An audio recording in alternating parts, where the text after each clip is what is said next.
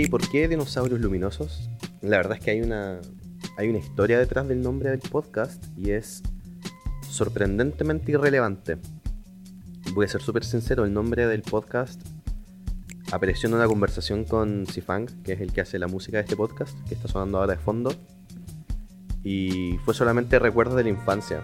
Y los dos nos dimos cuenta que el sentimiento de la nostalgia era algo súper adecuado para, para este podcast. En los 90 existían estas figuritas de plástico que se dejaban cargando todo el día y en la noche brillaban en la oscuridad. Y creo que quiero volver a esa sensación de esa sensación de asombro que uno tenía cuando niño cuando veía un dinosaurio que brillaba en la oscuridad. Para mí básicamente era impresionante. Y la idea de hacer este podcast nació en Chile cuando estaba tatuando, cuando tenía mi primer estudio de tatuaje. Me di cuenta que la parte que más me gustaba de tatuar, además del tatuaje en sí, obviamente, era la conversación que se daba con mucha gente que llegaba que yo no conocía y ellos no me conocían a ellos, pero sin embargo ocurre una, una especie de ritual alrededor del tatuaje.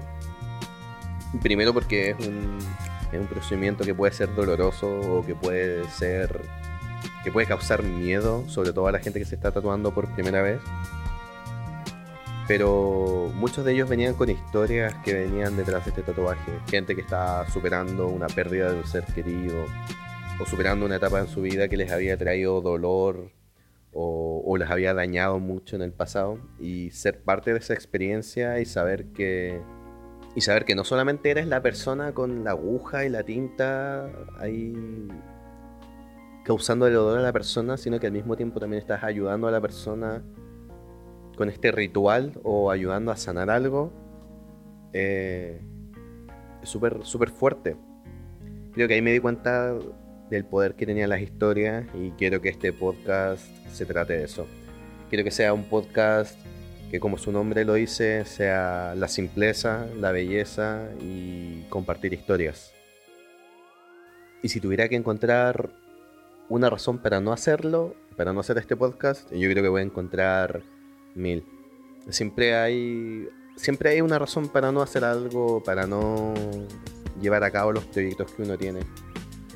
Y creo que este momento creo que es necesario simplemente hacer las cosas y esperar que mejoren en el camino, pero no esperar hasta que sean perfectas para empezarlas. Esa al menos es mi idea con este podcast. Y este prólogo era un poco poco eso, la verdad. Es una forma que tengo de probar los equipos de audio y los micrófonos.